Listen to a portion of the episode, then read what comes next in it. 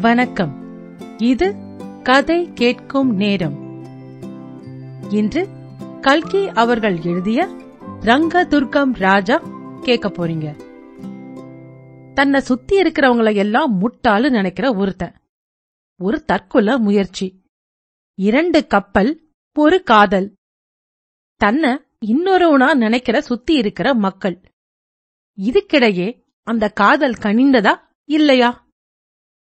கதைய கவனமா கேளுங்க. ரங்கதுர்க்கம் ராஜா முதல் பாகம். இரவு பத்து மணி. கதை ஆரம்பமாகி விட்டது. எச் எம் எஸ் பிரிட்டானியா என்னும் கப்பலின் இரண்டாம் வகுப்பு தளத்தில் கப்பலின் கைப்பிடி கம்பிகளில் சாய்ந்து கடலை நோக்கிக் கொண்டு நிற்கிறான் ஓர் இளைஞன். அந்த கப்பல் பம்பாய் துறைமுகத்தில் இருந்து கிளம்பி இங்கிலாந்தை நோக்கி போய்க் கொண்டிருக்கிறது நாளை காலையில் ஏடன் துறைமுகத்தை சேரும் என்று எதிர்பார்க்கப்படுகிறது. கப்பலில் அந்த நிமிஷத்தில் ஐரோப்பிய நடனம் நடந்து கொண்டிருந்தது. பாண்டு வாத்தியம் முழங்கிற்று. வெள்ளைக்கார பிரயாணிகள் அநேகமாய் எல்லோரும் நடனத்தில் கலந்து கொண்டார்கள். இந்திய பிரயாணிகள் தூங்க சென்றவர்கள் போக பாக்கி பேர் துரைமார்களும் துரைசாணிகளும் நடனமாடுவதை வேடிக்கை பார்த்து கொண்டிருந்தார்கள். ஆனால் நமது இளைஞன் மட்டும் தன்னந்தனியாக இங்கே நின்று கொண்டிருந்தான். ஏன்? ஆமாம் மறந்து போனேன். நியாயமாய் உங்களை கேட்கக்கூடாதுதான்.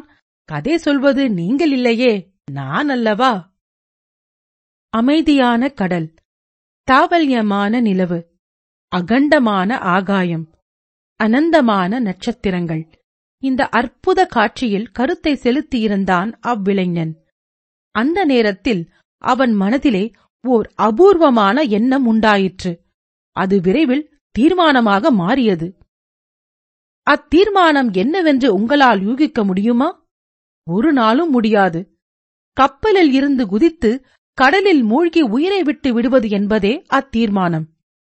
இவ்வளவு உசிதமான புத்திசாலிகள் அனைவருக்கும் முன்மாதிரியாயிருக்கக்கூடிய தீர்மானத்துக்கு அவன் வந்ததன் காரணம் என்னவென்று சற்றே பார்க்கலாம்.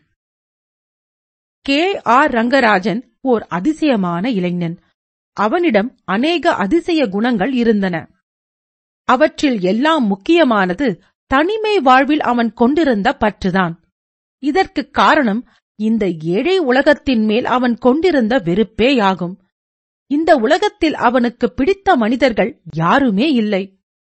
யார் என்ன பேசினாலும் அது அசட்டுத்தனமாகவே அவனுக்கு தோன்றும்.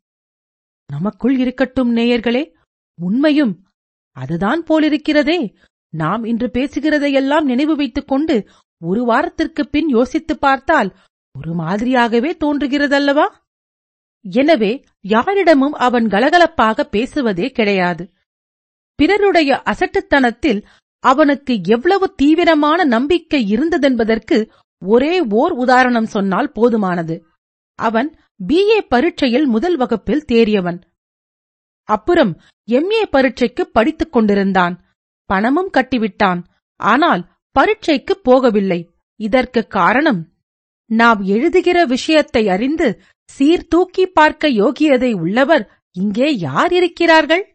என்று அவன் எண்ணியதுதான். பிஏ பரீட்சையில் நியாயமாக தான் தேறியிருக்கக் கூடாதென்றும் கை தவறுதலினால் தன்னுடைய நம்பரை தேறியவர்களின் ஜாபிதாவில் சேர்த்து விட்டார்கள் என்றும் அவன் சொல்வான். இந்த உலகத்தில் அவன் அழுத்துக் கொள்ளாமலும் விருப்பத்துடனும் பேசக்கூடியவர்களாக வெவ்வேறு காலத்தில் இருந்து வந்தவர்கள் மூன்று பேர். ஒருவர் அவனுடைய தாய்மாமன் தாயார் தகப்பனார் இருவரும் காலம் சென்ற பிறகு அவனை அருமையுடன் வளர்த்து படிக்க வைத்தவர் அவர்தான். அவர் ஆங்கில கல்வி பயிலாதவர். ஆனால் உலக விஷயங்களையெல்லாம் நன்கறிந்தவர். இயற்கையாக அமைந்த நகைச்சுவையுடன் வெகு ரசமாக பேசக்கூடியவர். நவீன லட்சியங்களையும் இயக்கங்களையும் பற்றி சொன்னால் மிக நுட்பமாக அறிந்து கொள்ளக்கூடியவர். அவருடன் எத்தனை நேரம் பேசினாலும் ரங்கராஜனுக்கு அலுப்புண்டாகாது. அவ்வளவு அரிய குணங்களும் ஆற்றல்களும் படைத்த அந்த மனிதருக்கு ஒரே ஒரு சாமர்த்தியம் மட்டும் இல்லாமல் போயிற்று. யமனிடம் வாதாடி என் மருமகனை விட்டு வரமாட்டேன் என்று சொல்லி சாதிப்பதற்கு அவருக்கு சக்தி போதவில்லை. சென்ற வருஷம் அவர் காலம் சென்றபோது ரங்கராஜனுக்கு உலகமே சூன்யமாகிவிட்டதாக காணப்பட்டது. மூன்று மாத காலம் வரையில் மேலே என்ன செய்யப் போகிறோம்? என்று யோசிப்பதற்கே அவனுடைய மனம் இடங்கொடுக்கவில்லை. மாமா போய்விட்டார். மாமா போய்விட்டார் என்று அது ஜபம் செய்து கொண்டிருந்தது. அடுத்தபடியாக அவனுடைய மதிப்புக்குரியவராயிருந்தவர் அவன் படித்த கிராம பள்ளிக்கூடத்து உபாதியாயர். முன்னெல்லாம் அவருடைய சிநேகத்திலும் செல்லாபத்திலும் அவன் பெரிதும் சந்தோஷமடைவதுண்டு. ஆனால் நாளாக ஆக அவருக்கும் தனக்கும் இடையில் ஒரு பெரிய அகழ் ஏற்பட்டு வருவதை அவன் கண்டான். அவருடைய மூப்பு அதிகமாக ஆக புதிய லட்சியங்கள் புதிய கருத்துக்கள் முதலியவற்றை கிரகிப்பதற்கு வேண்டிய சக்தியை அவர் துரிதமாக இழந்து வருவதை நேருக்கு நேரே அவன் பார்த்தான். சில நாளைக்கெல்லாம் அவர்களுடைய சம்பாஷணை பழமைக்கும் புதுமைக்கும் அல்லது இளமைக்கும் முதுமைக்கும் நடக்கும் விவாதமாகவே மாறிவரத் தொடங்கியது. இந்த விவாதத்தின் காரம் அதிகமாக ஆக உபாத்தியாயரின் பழமை பற்று அபரிமிதமாகி ஏற்கனவே இல்லாத மூட நம்பிக்கைகள் குருட்டு கொள்கைகள் எல்லாம் அவர் உள்ளத்தில் குடிக்கொள்ளத் தொடங்குவதை ரங்கராஜன் கண்டு மிக்க பீதியும் துயரமும் அடைந்தான். கடைசியில் அவருடன் தான் எவ்வித சம்பாஷணையும் வைத்துக் கொள்ளாமல் இருப்பதே அவருக்கு செய்யக்கூடிய பெரிய உபகாரமாகும் என்று தீர்மானித்தான். மற்ற ஐஸ்கூல் உபாத்தியாயர்கள் கலாசாலை ஆசிரியர்கள் இவர்களில் யாரிடமும் ரங்கராஜனுக்கு மரியாதையாவது சிநேகமாவது ஏற்பட்டது கிடையாது. அவர்கள் ஏதோ தண்டத்துக்கு வந்து அழுதுவிட்டு போனார்கள். இவன் கடனுக்கு கேட்டுத் தொலைத்தான். அவனுடைய சகோதர மாணாக்கர்கள் விஷயத்திலும் அப்படித்தான். முதன் முதலில் அவன் ஹைஸ்கூலில் வந்து சேர்ந்தபோது தன் பக்கத்தில் இருந்த மாணாக்கனோடு பேச்சு கொடுத்தான். அவன் சென்ற வருஷமும் அதே வகுப்பில் இருந்தவன் என்று அறிந்ததும் ஏன் அப்படி என்று கேட்டான். ஏனா இந்த வாத்தியார் பயல் மார்க்கு கொடுக்கவில்லை. அவன் தாலி அறுக்க என்று பதில் வந்தபோது அவனுடைய சகோதர மாணாக்கர்களிடம் அவனுக்கு ஏற்பட்ட அருவெருப்பு கலாசாலையை விட்டு வெளியே வரும் வரையில் சற்றும் குறைந்ததாகவே சொல்ல முடியாது. இந்த பொது விதிக்கு விலக்காக ஒரே ஒருவன் மட்டும் இருந்தான். அவன் ஆரம்ப பள்ளிக்கூடத்தில் இருந்து காலேஜில் இரண்டு வருஷம் வரையில் ரங்கராஜனுடன் சேர்ந்து படித்தவன். இந்த பால்ய சிநேகிதனின் சகவாசம் எப்போதும் ரங்கராஜனுக்கு மகிழ்ச்சி அளித்து வந்தது. ஆனால் இன்டர்மீடியட் பரீட்சையில் ஒருமுறை தேராமல் போகவே தர்மலிங்கம் கல்யாணம் செய்து கொண்டு கிராமத்தோடு போய்விட்டான். ரங்கராஜன் காலேஜ் படிப்பு முடிந்ததும் தனது பால்ய நண்பனை தேடி கிராமத்துக்கு சென்றான். சாயங்காலமானதும் பழைய வழக்கத்தைப் போல் ஆற்றங்கரைக்கு போய் வரலாம் என்று கூப்பிட்டான். தர்மலிங்கம் என் வீட்டுக்காரியிடம் சொல்லிக் கொண்டு வருகிறேன் என்று உள்ளே போனதும் ரங்கராஜனுக்கு கண்கள் திறந்தன. உள்ளே போனவன் தன் ஒரு வயது குழந்தையை கையில் எடுத்துக்கொண்டு வெளியில் வந்தவுடன் ரங்கராஜனுக்கு நிராசை ஏற்பட்டது. நண்பனும் தானும் இப்போது வெவ்வேறு உலகங்களை சேர்ந்தவர்களாகிவிட்டதை அவன் கண்டான். மறுநாளே சிநேகிதனிடம் விடை பெற்றுக் கொண்டு புறப்பட்டான். மாமா இருந்தபோது ஒரு சமயம் கல்யாணத்தை பற்றி பிரஸ்தாபித்தார் கல்யாணம் என்றதும் ரங்கராஜன் காதை பொத்திக் கொண்டான். சராசரியில் ஸ்திரீகளை விட கல்வியறிவில் சிறந்தவர்களாயிருக்கும் புருஷர்களுடைய சகவாசத்தையே அவனால் ஐந்து நிமிஷத்துக்கு மேல் சகிக்க முடிவதில்லை. வாழ்நாளெல்லாம் பிரிய முடியாதபடி ஒரு ஸ்திரீயை யாராவது கழுத்தில் கட்டிக் கொள்வார்களா? தனியனை விலை கொடுத்து வாங்குவது போலல்லவா? மாமா அம்மாமியை கட்டிக்கொண்டு நீங்கள் அவஸ்தைப்படுவது போதாதா? என்னையும் அப்படி கெடுப்பதற்கு ஏன் விரும்புகிறீர்கள்? என்றான்.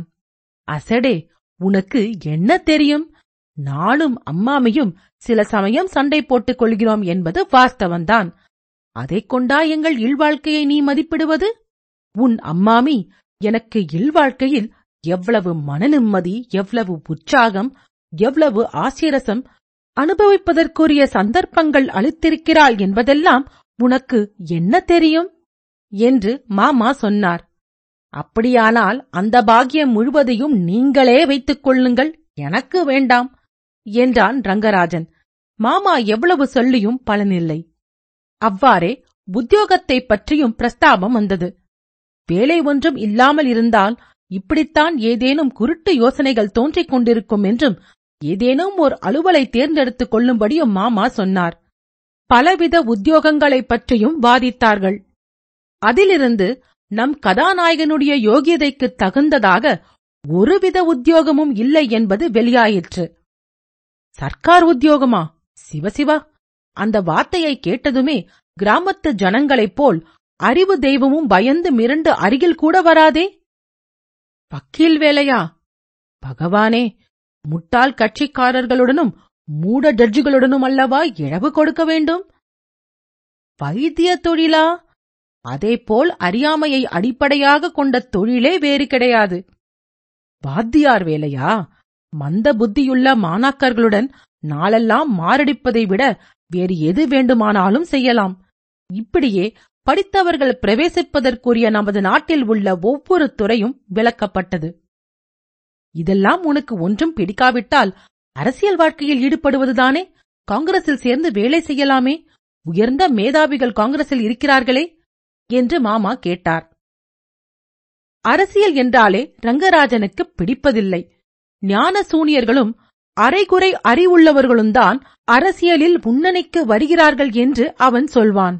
காங்கிரஸில் சேர்ந்தவர்களில் ஒரு நாலைந்து பேர் மட்டும் அறிவு தெளிவுடையவர்கள் என்று அவன் ஒப்புக்கொள்வதுண்டு. ஆனால் அவர்கள் பாடுபடுவதெல்லாம் வியர்த்தமென்றும் இந்த மூடஜனங்கள் ஒரு நாளும் முன்னுக்கு வரப்போவதில்லை என்றும் கூறுவான். மேற்கண்டவாறு மாமா யோசனை சொன்னதும் ரங்கராஜன் அன்றைய தினசரி பத்திரிகையை கையில் எடுத்துக்கொண்டு வந்தான். அதில் வெளியாகியிருந்த ஓர் அரசியல் பொதுக்கூட்டத்தின் நடவடிக்கைகளையும் முதல் நாள் சட்டசபை நடவடிக்கைகளையும் படித்து காட்டினான். மாமா மகாத்மாவும் வல்லபாயும் ராஜகோபாலாச்சாரியும் ஜவஹர்லாலும் சுயராஜ்யத்துக்காக பாடுபடுகிறார்கள். ஆனால் இந்த ஜனங்களை வைத்துக்கொண்டு அவர்கள் வெற்றி பெறுவதென்பது அசாத்தியமென்றே எனக்கு தோன்றுகிறது. அப்படியே நம்மை ஆள்வோரும் முட்டாள்களாயிருக்கும் காரணத்தினால் நாம் சுயராஜ்யம் அடைந்து விடுவதாகவே வைத்துக் கொள்வோம். அதை வைத்து நிர்வகிக்கப் போகிறவர்கள் யார்? இதோ இப்போது வாசித்தேனே அதே போலெல்லாம் அர்த்தமில்லாமல் பிதற்றக்கூடிய ஏழாந்தர எட்டாந்தர மூளையுள்ள மனிதர்கள்தானே? இவர்களிடம் ராஜ்யபாரத்தை கொடுப்பதற்காக நான் ஏன் மண்டையை உடைத்துக் கொள்ள வேண்டும்? என்றான். ரங்கராஜனுடைய காலத்தில் பெரும் பகுதி படிப்பில் போய்க் கொண்டிருந்தது. ஆங்கிலத்திலும் தமிழிலும் உள்ள உயர்தர இலக்கியங்களில் அவன் படிக்காதது ஒன்றுமில்லை. நேரம் போவது தெரியாமல் ஊன் உறக்கங்களை மறந்து படித்துக் கொண்டிருப்பான். ஆனால் படிப்புங்கூட கசந்து போகும்படியான ஒரு சமயம் வந்தது. பண்டை கால ஆசிரியர்களின் சிறந்த நூல்களையெல்லாம் படித்தாகிவிட்டது. இக்காலத்து ஆசிரியர்கள் எழுதுவதோ அவனுக்கு ஒன்றும் பிடிப்பதில்லை. உடவுஸ் போன்றவர்களின் வெறும் புருடை நூல்களில் எப்போதும் ஐந்தாறு பக்கத்துக்கு மேல் அவனால் படிக்க முடிவதில்லை. நாளடைவில் ஷா சிஸ்டர்டன் பெல்லாக் முதலியவர்கள் கூட சுவை நைந்த பழங்கதைகளையே படைக்கிறார்கள் என்று அவனுக்கு தோன்றலாயிற்று. அச்சமயத்தில் அவனுக்கு உயிர் வாழ்க்கையே ஒரு பாரமாய் விட்டது. மனதை செலுத்துவதற்கு ஏதேனும் ஒரு வழி விரைவில் காணாவிடில் பைத்தியம் பிடித்துவிடும் என்ற நிலைமை ஏற்பட்டது. அத்தகைய வழி அவன் யோசனை செய்யாதது ஒன்றே ஒன்றுதான் பாக்கியிருந்தது. வெளிநாடுகளுக்கு யாத்திரை சென்று வரவேண்டுமென்ற எண்ணம் அவனுக்கு வெகு நாளாய் உண்டு. மாமா இருந்த வரையில் அவர் அதற்கு இடம் கொடுக்கவில்லை. அதற்கு அவ்வளவு அவசியத்தையும் அவன் அப்போது காணவில்லை. இப்போது அவசியம் அதிகமான போது சந்தர்ப்பமும் சரியாயிருந்தது. பிதிரார்ஜித சொத்தில் பெரும் பகுதியை ஒன்றுக்கு பாதி விலையாக விற்று பிரயாணத்துக்கு பணம் சேர்த்துக் கொண்டான். முதலில் இங்கிலாந்துக்கு செல்வதென்று தீர்மானித்து பம்பாய் துறைமுகத்தில் இருந்து கிளம்பிய பிரிட்டானியா என்னும் கப்பலில் பிரயாணமானான். மூன்று நாள் கப்பல் பிரயாணத்துக்குப் பிறகு அவனுடைய மனோநிலை எவ்வாறிருந்தது என்பதை கதையின் ஆரம்பத்தில் சொல்லப்பட்டது. ரங்கராஜன் அதுவரையில் வெள்ளைக்காரர்களுடன் நெருங்கி பழகியதில்லை. சினிமா டாக்கிகளில் பார்த்தது தவிர அவர்களுடைய வாழ்க்கையை பற்றி அவனுக்கு வேறு எதுவும் தெரியாது. பிரிட்டானியா கப்பலில் பிரயாணம் செய்தவர்களில் பெரும்பாலோர் துரைமார்களும் துரைசாணிகளுமே. மூன்று நாள் அவர்கள் சமீபத்தில் இருந்து அவர்களுடைய நடை உடை பாவனைகளை பார்த்ததன் பயனாக அவனுடைய உத்தேசம் பெரிய மாறுதல் அடைந்தது. இந்த மாதிரி ஜனங்களிடையே இன்னும் பத்து நாள் பிரயாணம் செய்ய வேண்டும். அப்புறம் இதே மாதிரி ஜனங்கள் மத்தியில்தான் அயல் நாட்டில் வசிக்க வேண்டும். ஏதோ கொஞ்ச காலம் பல்லை கடித்துக் கொண்டு இருந்துவிட்டு திரும்பி வந்தாலோ மறுபடியும் இந்த அசட்டு மனிதர்களிடையேதான் வாழ வேண்டும். சி இதென்ன வாழ்க்கை? நீல நிற கடலில் கம்பீரமாய் எழுந்து விழுந்து கொண்டிருந்த அலைகள் அவனை வா வா என்று சமிக்ஞை செய்து கூப்பிட்டன. கடல் நீரில் பிரதிபலித்த சந்திரபிம்பத்தின் சலன ஒளி அலைகளும் அவ்வாறே அவனை ஆதரவுடன் அழைத்தன. வெகு தூரத்தில் வானவட்டமும் கடலும் சந்திக்கும் இடத்தில் தோன்றிய ஒரு தனி நட்சத்திரம் கண் சிமிட்டி அவனை கூப்பிட்டது.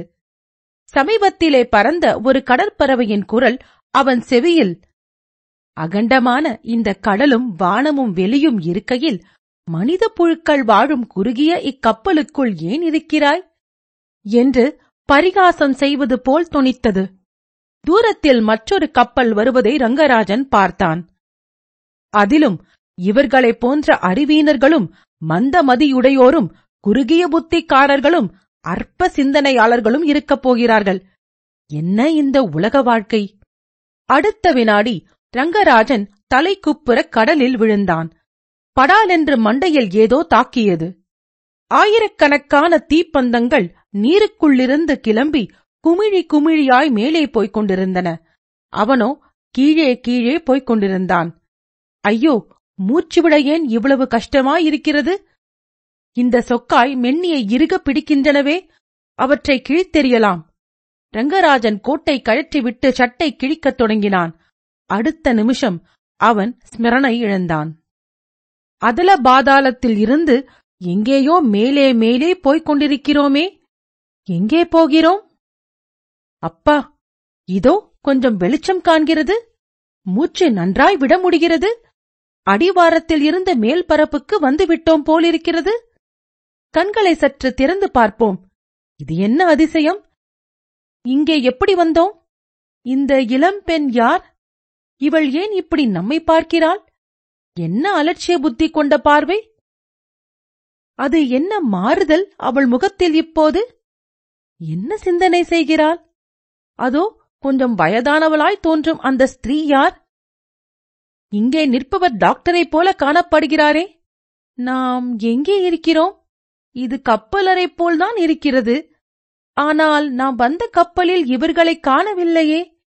எல்லாம் புதுமுகமாயிருக்கிறதே. ஒருவேளை தண்ணீரில் மூழ்கி இறந்து போன நாம் இப்போது ஆவி உலகத்தில் இருக்கிறோமோ? இவர்கள் எல்லாம் ஆவிகளோ? ஒருவேளை கனவோ? கடலில் வீழ்ந்தது கூட கனவில்தானோ? நிஜம் போல் தோன்றுகிறதே.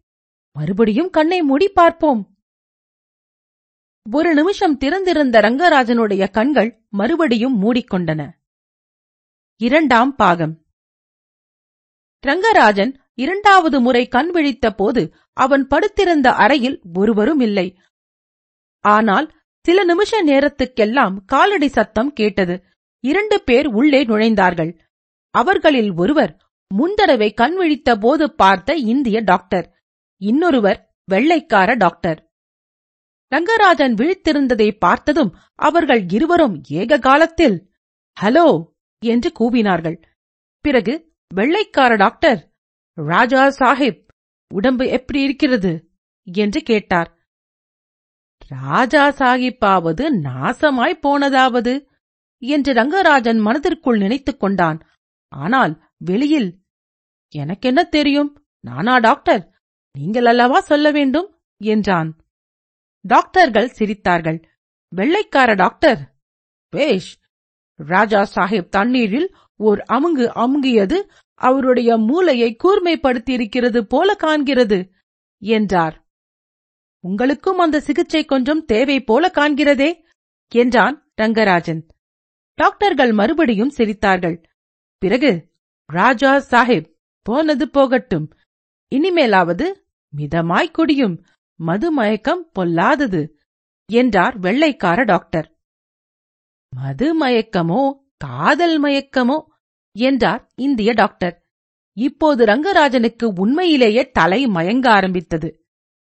கனவான்களே தயவு செய்து ஒரு சந்தேகத்தை நிவர்த்தி செய்கிறீர்களா? என்று கேட்டான். ஒன்றல்ல நூறு சந்தேகங்களை வேண்டுமானாலும் நிவர்த்தி செய்கிறோம் ராஜா சாஹிப். ஹிஸ் ஹைனஸ் ரங்கதுர்கம் ராஜாவுக்கு நாங்கள் அவ்வளவு கூட செய்ய வேண்டாமா? என்று கண் சிமிட்டலுடன் கேட்டார். எனக்குள்ளது ஒரே சந்தேகம்தான். நான் பைத்தியமா? நீங்கள் பைத்தியமா என்பதை மட்டும் சொல்லிவிட்டால் போதும். ஒரு பெரிய அவுட்ட சிரிப்பு கிளம்பிற்று. வெள்ளைக்கார டாக்டர் அருகில் வந்து ரங்கராஜன் முதுகில் தட்டிக் கொடுத்து பேஷ் பேஷ் நல்ல கேள்வி. ஹஹஹஹா என்று மறுபடியும் சிரித்தார். அவருடைய திருவாயில் இருந்து சாராய நாற்றம் குபு குபுவென்று வந்தது. டாக்டரே தயவு செய்து தூர நின்று பேசும். நான் வைதீகப்பற்றுள்ள இந்து. உம்மை தொட்டால் தலை முழுக வேண்டும் என்றான் ரங்கராஜன். பிறகு நான் கேட்ட கேள்விக்கு நீங்கள் பதில் சொல்லவில்லை. உங்களுக்கும் அது சந்தேகம் போல் இருக்கிறது. போகட்டும் நீங்கள் யார் என்றாவது தயவு செய்து சொல்வீர்களா? என்று கேட்டான். வெள்ளைக்கார டாக்டர் ஒரு நிமிஷம் யோசனையில் ஆழ்ந்திருந்தவர் போல் இருந்தார். இந்திய டாக்டர் ஆஹா ராஜா சாஹிப் எங்களை நாங்களே அறிமுகப்படுத்திக் கொள்ள அனுமதி கொடுங்கள். நான் தான் டாக்டர் சிங்காரம் குமாரபுரம் ஜமீன்தாரின் குடும்ப வைத்தியன். இவர் டாக்டர் மக்டானல். இந்த கப்பலின் வைத்தியர். போதுமா? இன்னும் ஏதாவது தெரிய வேண்டுமா? இந்த கப்பலின் பெயர் என்ன? எச். எம். எஸ். ரோஸ்லண்ட். நிஜமாகவா? இதன் பெயர் பிரிட்டானியா அல்லவென்று நிச்சயமாக தெரியுமா? டாக்டர் சிங்காரம் விழுந்து விழுந்து சிரிக்கத் தொடங்கினார். ஆனால் டாக்டர் மெக்டனால் சிரிக்கவில்லை. அவர் ஒரு சீட்டில் கொஞ்சம் மூளை பிசகியிருப்பது போல் காண்கிறது என்று எழுதி டாக்டர் சிங்காரத்திடம் காட்டினார். ஓ டாக்டர் கணவான்களே இன்னும் ஒரு கேள்விக்கு மட்டும் பதில் சொல்லிவிடுங்கள். நான் யார்? என்று கேட்டான் ரங்கராஜன். இப்போது டாக்டர்கள் சிரிக்கவில்லை. ஒருவரையொருவர் பார்த்துக் கொண்டார்கள். பிறகு டாக்டர் மெக்டனால் நாங்கள் யார் என்று தெரியப்படுத்திக் கொண்டோம்?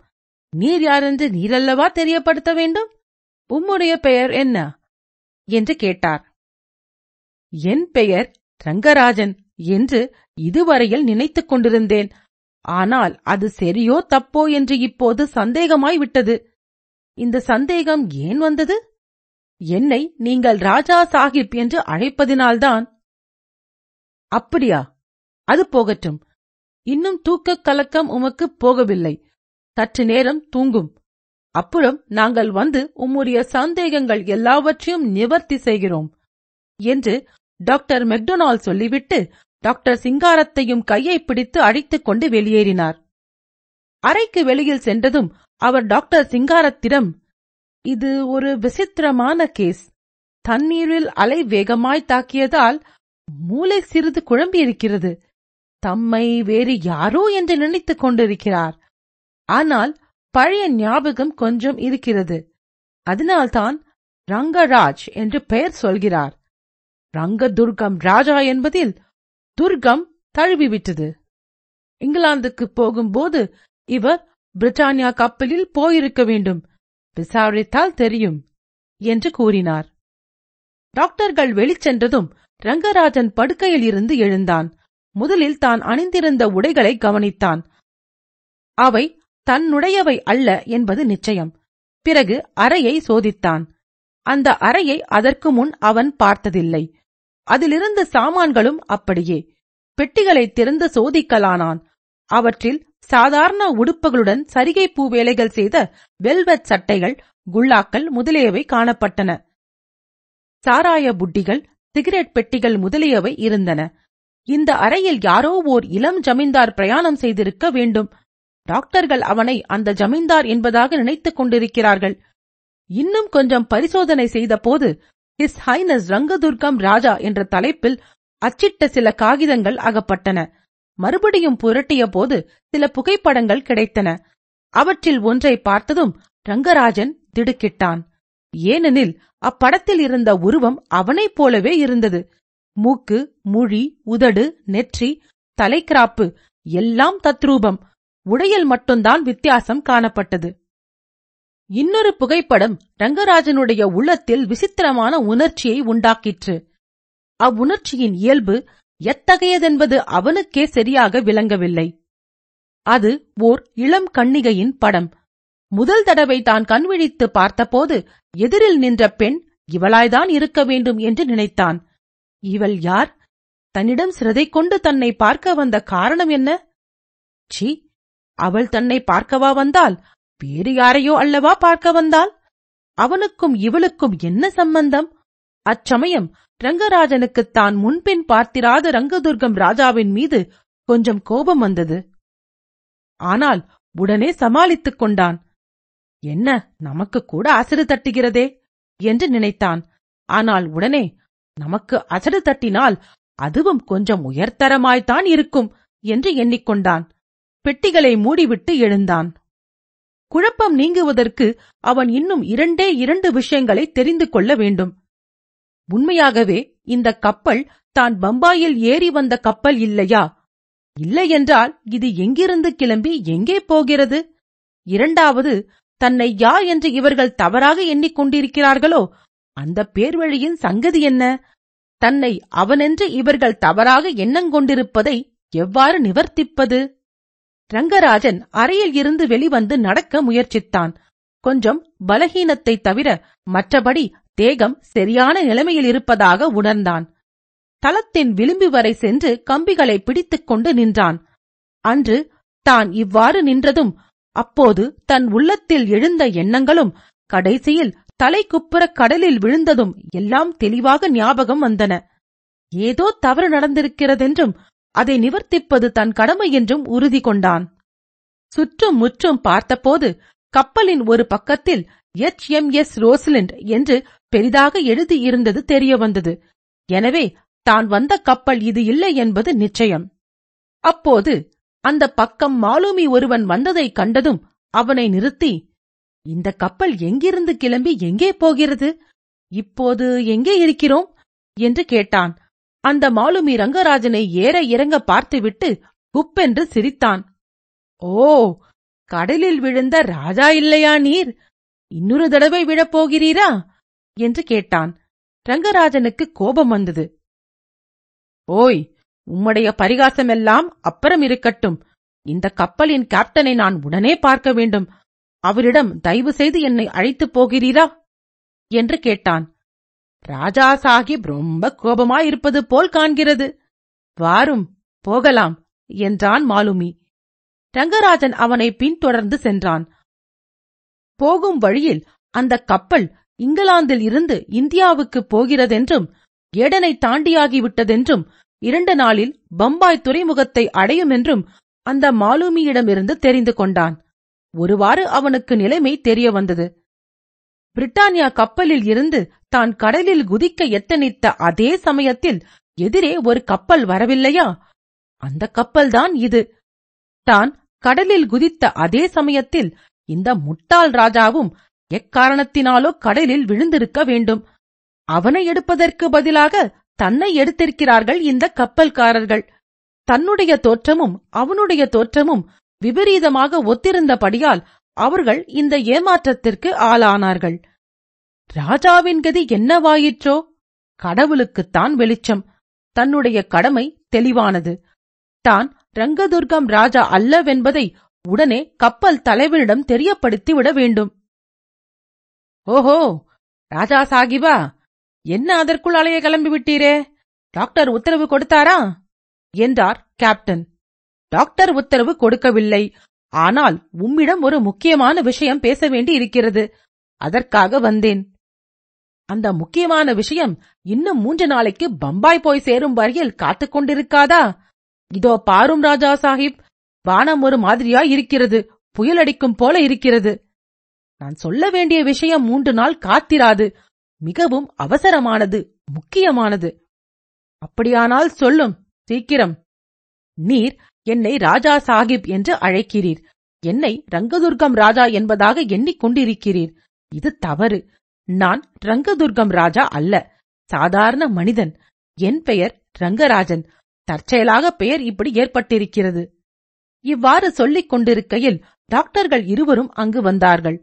பெரிய டாக்டர் கப்பல் தலைவனுடைய காதில் ஏதோ சொன்னார். உடனே கேப்டன் என்று சிரிக்கத் தொடங்கினார். கொஞ்சம் சிரிப்பு அடங்கியதும் ரங்கராஜன் கூறினான் நீரும் இந்த டாக்டர்களைப் போன்ற மழங்கள் மூளை உள்ளவர் என்று நான் நினைக்கவில்லை. போகட்டும் என்னுடைய கடமையை நான் செய்து விடுகிறேன். இங்கிலாந்தில் இருந்து இந்த கப்பலில் கிளம்பிய ரங்கதுர்கம் ராஜா நான் அல்ல. ஐந்து நாளைக்கு முன்பு பம்பாய் துறைமுகத்தில் இருந்து கிளம்பிய பிரிட்டானியா கப்பலில் நான் இங்கிலாந்துக்கு பிரயாணமானேன். அப்படியானால் இங்கே எப்படி வந்து குதித்தீர்? என்று கேட்டார் கேப்டன். அது எனக்கு தெரியாது. எடனுக்கு இப்பால் பிரிட்டானியா கப்பலில் இருந்து கடலில் குதித்ததுதான் தெரியும். ஏன் குதித்தீர்?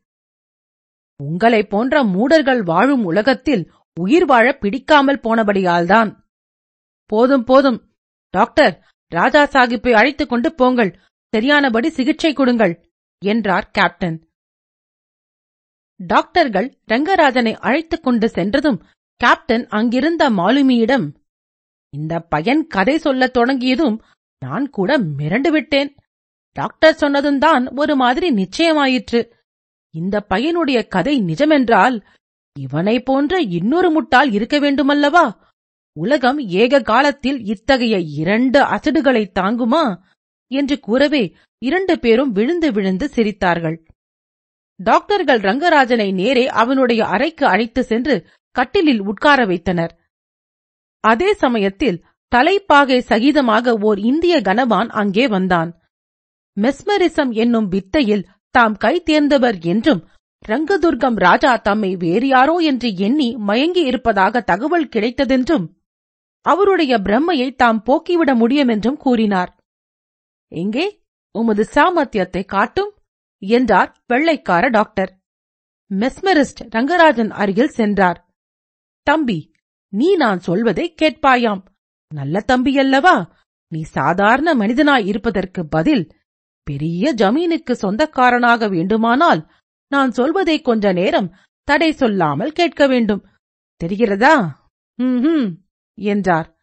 ரங்கராஜன் மௌனமாய் இருப்பது கண்டு அதுதான் சரி நல்ல பிள்ளை. எங்கே? தாய்ந்து கொள். கை கால்களை தளரவிடு என் கண்களையே உற்றுப்பார். தூங்கு தூங்கு என்று பல தடவை உச்சரித்தார். ரங்கராஜன் கண்களை மூடினான். மெஸ்மரஸ் கையால் அவனுடைய நெற்றியை தடவிக்கொண்டே சொல்கிறார் நீ இப்போது உன்னை யாரோவென்று நினைத்துக் கொண்டிருக்கிறாய்? உண்மையில் நீ ரங்கதுர்கம் ராஜா. உனக்கு சொத்து சுதந்திரங்கள் ஏராளமாய் இருக்கின்றன. நீ குமாரபுரம் இளைய ஜமீன்தாரணி ஸ்ரீமதி பிரேமலதா தேவியை காதலிக்கிறாய். இப்போது ரங்கராஜனுக்கு சிரிப்பை அடக்குவது பிரம்ம பிரயத்தனமாயிருந்தது நீ ரங்கதுர்கம் ராஜா ரங்கதுர்கம் ராஜா இவ்வாறு பல தடவை கூறிவிட்டு இப்போது எழுந்திரு என்று அக்ஞாபித்தார் மெஸ்மரிஸ்ட். ரங்கராஜன் எழுந்து உட்கார்ந்தான். இப்போது இவரை யார் என்று கேளுங்கள் என்று டாக்டர்களை பார்த்து கூறினார். டாக்டர் மெக்டானல் நீர் யார்? என்று கேட்கவே நான் ரங்கராஜன். என்று கண்டிப்பாக பதில் வந்தது. மெஸ்மரிஸ்டின் முகம் விழுந்து போயிற்று. அவர் இன்னும் மூன்று நாள் சேர்ந்தாற்போல் மெஸ்மரிசம் செய்தால் ராஜாவுக்கு தமது சுய உணர்வு நிச்சயம் வந்துவிடும் என்று சொல்லிவிட்டு விடைபெற்றுக் கொண்டு சென்றார். டாக்டர் சிங்காரம் தமது சட்டை பையில் இருந்து ஒரு கடிதத்தை எடுத்தார். நான் செய்கிறேன் இப்போது மெஸ்மரிசம் என்று சொல்லிக்கொண்டே அந்த கடிதத்தை ரங்கராஜன் பக்கம் நீட்டினார். இந்த கடிதம் யார் எழுதினது? என்ன எழுதியிருக்கிறது என்று தயவு செய்து பாரும் என்று சொல்லி ரங்கராஜன் கையில் கொடுத்தார். ரங்கராஜன் கடிதத்தை பிரித்துப் பார்த்தான். அதன் ஆரம்பம் அவன் மனதை கவர்ந்தது. அது ஒரு காதல் கடிதம் என்று உடனே தெரிந்து போயிற்று. அதை போன்ற ஆச்சரியமான காதல் கடிதத்தை யாரேனும் எழுதக்கூடுமென்பதாக அவன் கனவில் கூட கருதியிருக்க மாட்டான். எனவே முகத்தில் புன்னகை ததும்ப அதை வாசித்துக் கொண்டு போனான். இதை பார்த்த டாக்டர் சிங்காரம் வாருங்கள் மெஸ்மரிசம் வேலை செய்யட்டும் நாம் போய் பிறகு வரலாம் என்று கூறி டாக்டர் மெக்டானலை அழைத்து சென்றார். இரண்டு மணி நேரங்கழித்து அவர் குமாரபுரம் ஜமீன்தாரணியையும் அழைத்துக் கொண்டு ரங்கராஜனுடைய அறையை நோக்கி வந்தபோது கப்பல் விளிம்புக்கருகில் இரண்டு நாற்காலிகளில் உட்கார்ந்து கொண்டு ரங்கராஜனும் குமாரபுரம் இளைய ஜமீன்தாரணி பிரேமலதா தேவியும் ஏதோ சுவாரஸ்யமாக பேசிக் கொண்டிருப்பதை பார்த்தார். அப்போது அவரும் குமாரபுர ஜமீன்தாரணியும் அடைந்த மகிழ்ச்சியையும் ஆச்சரியத்தையும் வார்த்தைகளால் விவரிக்க முடியாது. டாக்டர் சிங்காரத்துக்கு ஏற்பட்ட ஆச்சரிய மிகுதியினால் அவர் வாயிலிருந்து சுருட்டு லபக்கென்று விழுந்து போய்விட்டது. மூன்றாம் பாகம். ரங்கராஜனுடைய கவனத்தை கவர்ந்த ஆச்சரியமான காதல் கடிதத்தைப் பற்றி குறிப்பிட்டிருந்தேனல்லவா? அதை கடிதம் என்று சொல்வதை விட காவியம் என்று சொல்வது பொருத்தமாயிருக்கும். அதனுடைய சில பகுதிகளை சற்று ருசி பாருங்கள். என் உடல் பொருள் ஆவியை கொள்ளை கொண்ட என் கண்ணில் கருமணி போன்ற அருமையில் சிறந்த பெருமையில் மிகுந்த தேனைப்போல் இனித்த மானைப்போல் விழித்த குமாரபுரம் இளைய ஜமீன்தாரணி ஸ்ரீமதி பிரேமலதா தேவிக்கு ரங்கதுர்கம் ராஜாவாகிய நான் எழுதிக் கொண்டது. பெண்பாவாய் என் இருதயமானது உமக்காக எவ்வாறு துடிதுடித்துக் கொண்டிருக்கிறதென்பதும் இரவிலும் பகலிலும் கனவிலும் நனவிலும் நான் எப்படி உம்மையே கண்டு கேட்டு வருந்தி மகிழ்ந்து வருகிறேன் என்பதும் எல்லாம் நீர் அறிந்ததே. என்னுடைய இருதயத்தை உமக்கு திறந்து காட்டி நான் இருப்பதா இறப்பதா என்னும் கேள்வியை உம்மிடம் கேட்டு பதில் தெரிந்து கொள்ள வேண்டும் என்பதற்காக நானும் இந்த கப்பல் டோவர் துறைமுகத்தில் இருந்து கிளம்பியது முதல் முயற்சி செய்து வருகிறேன். ஆனால் அதற்கு இதுவரையில் தக்க சந்தர்ப்பம் கிடைக்கவில்லை. நாளைக்கு நாளைக்கென்று நாள் போய் வருகிறது. பொறுத்ததெல்லாம் போதும். இனி பொறுக்க முடியாது. என்பதற்கேற்ப இக்கடிதம் எழுத துணிந்தேன். இரண்டு மூன்று தடவைகளில் உம்மிடம் இந்த விஷயத்தை பிரஸ்தாபித்திருக்கிறேன் என்பது வாஸ்தவமே. அப்போதெல்லாம் நீர் முடியாது என்று செப்பியிருக்கிறீர். ஆனால் மனப்பூர்வமாக அப்படி நீர் சொல்லவில்லை என்பது எனக்கு தெரியும். ஸ்திரீகள் முடியாது என்று சொன்னால் அது சரி என்பதற்கு அடையாளம் என்பதை நான் அறியாதவன் அல்ல. மேலும் நான் மனப்பூர்வமாக கேட்கவில்லை என்றும் விளையாட்டுக்கு கேட்கிறேன் என்றும் நீர் நினைத்திருக்கலாம். அவ்வாறு இல்லை என்று இந்த மாதிரி விஷயங்களில் விளையாடும் வழக்கம் எனக்கில்லை என்றும் உறுதி கூறுகிறேன். சுருங்க சொன்னால் நீர் என்னை மனம் புரிய இசைந்து என்னை போல் பாக்கியசாலி உலகில் வேறு யாருமில்லை என்று செய்ய வேண்டுமென்பதற்காக என்னுடைய காரணங்கள் வருமாறு. நான் உம்மை காதலிக்கிறேன். நீர் என்னை காதலிக்கிறீர். இதை நீர் மற்றவரிடமிருந்து எவ்வளவுதான் மறைக்க முயன்றாலும் என்னிடமிருந்து மறைக்க முடியாது. மனதிற்கு மனமே கண்ணாடியல்லவா? என்னைப் போல் எல்லா வகையிலும் சிறந்த குணம் பணம் கல்வி உருவம் அந்தஸ்து எல்லாம் பொருந்திய மணாளன் உமக்கு கிடைப்பது அரிது. உம்மைப்போல் அழகும் குணமும் கல்வியும் பொருந்தியவர்கள் அநேகர் இருக்கலாமாயினும் அவர்களுடைய துர்பாகியத்தினால் அப்படிப்பட்டவர்கள் மேல் என் மனம் செல்லவில்லை. அதிர்ஷ்டம் உமக்கு இருக்கும்போது அவர்கள் மேல் எப்படி என் மனம் செல்லும்? உமக்காக என்னையும் எனக்காக உம்மையும் கடவுள் படைத்திருக்கிறார் என்பது திண்ணம். இதை நான் மட்டும் சொல்லவில்லை. இந்த கப்பலில் யாரை கேட்டாலும் சொல்லுவார்கள். ஆகவே கடவுளுடைய விருப்பத்தை நாம் நிறைவேற்ற வேண்டுமல்லவா? என்னுடைய கோரிக்கைக்கு இணங்க நீர் தயங்குவதற்கு ஒரு காரணம் இருக்கக்கூடும். உம்முடைய தகப்பனாருடைய நிலைமை எனக்கு தெரியாதோ என்று நினைக்கலாம். ஆனால் அப்படி நினைக்க வேண்டாம். நான் அவ்வாறெல்லாம் ஏமாறுகிற பேர்விழி அல்ல. உம் தகப்பனாருடைய ஜமீன் கடனில் மூழ்கியிருக்கிற விஷயமெல்லாம் எனக்கு தெரிந்ததுதான். பின் ஏன் இந்த சம்பந்தத்துக்கு நான் சம்மதிக்கிறேன்? அதற்கு காரணம் இல்லாமல் இல்லை. உம்முடைய தகப்பனாரிடம் ராஜதந்திரம் இருக்கிறது. என்னிடம் பணம் இருக்கிறது. நாங்கள் இருவரும் சேர்ந்துவிட்டால் சென்னை அரசாங்கமே எங்கள் கையில்தான். இந்த அபிப்பிராயம் எனக்கும் டாக்டர் சிங்காரம் அவர்களுக்கும் ஏக காலத்தில் தனித்தனியே தோன்றியது என்பதை தெரிவிக்க விரும்புகிறேன். இன்னொரு விஷயம். நானும் டாக்டர் சிங்காரமும் சில சமயம் ஒரே விஷயத்தை சொல்ல நேர்ந்தபோது அவர் சொல்லிக் கொடுத்ததையே நான் சொன்னதாக நீர் சந்தேகப்பட்டீர். இந்த கடித விஷயத்தில் அத்தகைய சந்தேகம் உமக்கு ஏற்பட சிறிதும் நியாயமில்லை. இதை நானே எழுதினதுமல்லாமல் அவரிடம் காட்டக்கூடவில்லை என்பதை வற்புறுத்தி அறிவிக்கிறேன். கடைசியாக என்னை மனம் புரிய இசையும்படி உம்மை நான் கேட்டுக்கொள்வது ஒரே ஒரு நிபந்தனையின் பேரில் என்பதை இங்கே தெளிவாக சொல்லிவிட வேண்டியது அவசியம். அது என்னவெனில் நம்முடைய சமஸ்தானத்தின் மேனேஜர் மிஸ்டர் ஹூட் துரை சம்மதத்தின் பேரில்தான் இந்த கல்யாணம் நடக்கக்கூடும். சமஸ்தான மன்னர்களின் கல்யாணம் சாதாரண மனிதர்களின் கல்யாணங்களைப் போலல்ல. இது ஓர் ராஜாங்க விஷயமாக கருதப்படுகிறது. ஆனால் மிஸ்டர் ஊர்துரைக்கு உம்மை பிடித்திருக்குமென்று எனக்கு பூரண நம்பிக்கை உண்டு. ஏனெனில் உம்மை போன்ற நாகரிகமடைந்த பெண்ணை நான் கல்யாணம் செய்து கொள்ள வேண்டுமென்று அவர் பல தடவைகளில் சொல்லியிருக்கிறார்.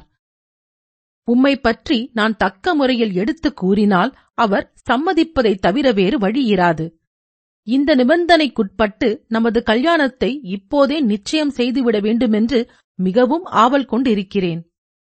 இந்த கடிதத்துக்கு தாங்கள் உடனே சம்மதமான பதிலை தெரிவிக்க வேண்டியது. இன்று மாலைக்குள் தங்களிடமிருந்து அனுகூலமான பதில் கடிதம் மூலமாகவோ வாய்மொழியாகவோ கிடைக்காவிட்டால் இன்றிரவு நான் தற்கொலை செய்து கொள்வேன். அல்லது அந்த முயற்சியில் பிராணனை விடுவேன் என்பது சத்தியம் சத்தியம் சத்தியம். இங்கனம் நளினபூஷணராவ் ராஜா ஆஃப் ரங்கதுர்கம். மேற்படி கடிதத்தை படித்ததும் முதலில் கொஞ்ச நேரம் ரங்கராஜனுக்கு ஒன்றுமே புரியவில்லை. கண்ணை கட்டி காட்டில் விட்டது போல் இருந்தது. அப்புறம் சிறிது விளங்க ஆரம்பித்தது. புத்தகங்கள் நிறைய படித்து ஜீரணிக்கப் பெறாத பொறுக்கி எடுத்த முட்டாள் ஒருவனால் இந்த கடிதம் எழுதப்பட்டிருக்க வேண்டும். ஜமீன்தார்கள் ராஜாக்கள் முதலியோரிடம் ரங்கராஜன் எப்போதுமே அதிக மதிப்பு வைத்ததில்லை. ஆனால் இத்தகைய கடிதம் எழுதக்கூடிய புத்திசாலி ஒருவன் அவர்களிடையே இருப்பான் என்று அவன் கூட எதிர்பார்த்தது கிடையாது. அதிலும் அந்த கடைசி வாக்கியம். ஒரு விஷயம் அவனுக்கு திருப்தி அளித்தது. இந்த கடிதம் யாருக்கு எழுத பெற்றதோ அந்த பெண்மணி இந்த வடிகட்டின அசட்டனுடைய அதிசயமான காதலை ஏற்றுக்கொள்ளவில்லை என்பது நிச்சயம். ஆனால் உடனே இன்னோர் எண்ணம் தோன்றியது. அப்பெண் தன்னை பார்த்தபோது இக்கடிதத்தை எழுதிய புள்ளி என்றுதானே நினைத்திருப்பாள்? ஐயோ அவமானமே. ரங்கராஜனுக்கு வெகு கோபம் வந்தது. அந்த முட்டாள் டாக்டரை கண்டு இரண்டு திட்டு திட்டிவிட்டு கடிதத்தை அவரிடம் கொடுத்து வர வேண்டும் என்று கிளம்பினான். அறைக்கு வெளியே நாலடி வைத்ததும் ஓர் இளம்பெண் எதிரில் வருவதை கண்டான். முதன் முதலில் தனக்கு ஸ்மரணை வந்தபோது எதிரில் நின்றவளும் புகைப்படத்தில் இருந்தவளும் இந்த பெண்தான் என்பதில் சந்தேகமில்லை. சட்டென்று ஒரு யோசனை உதித்தது. அந்த பித்துக்கொள்ளி டாக்டரை தேடிக் கொண்டு போவதற்கு பதிலாக இவளிடம் கடிதத்தை கொடுத்துவிட்டால் என்ன? நல்ல யோசனைதான். ஆனால் எனது கதாநாயகனை பற்றி இதை சொல்ல எனக்கு வெட்கமாயிருக்கிறது. அதை நிறைவேற்ற அவனுக்கு தைரியம் உண்டாகவில்லை. சர்வ கலாசாலையின் பரீட்சை மண்டபம் எதிலும் ஏற்படாத மயக்கமும் தயக்கமும் இப்போது அவனுக்கு ஏற்பட்டன. இந்த நெஞ்சு ஏன் இப்படி அடித்துக் கொள்கிறது?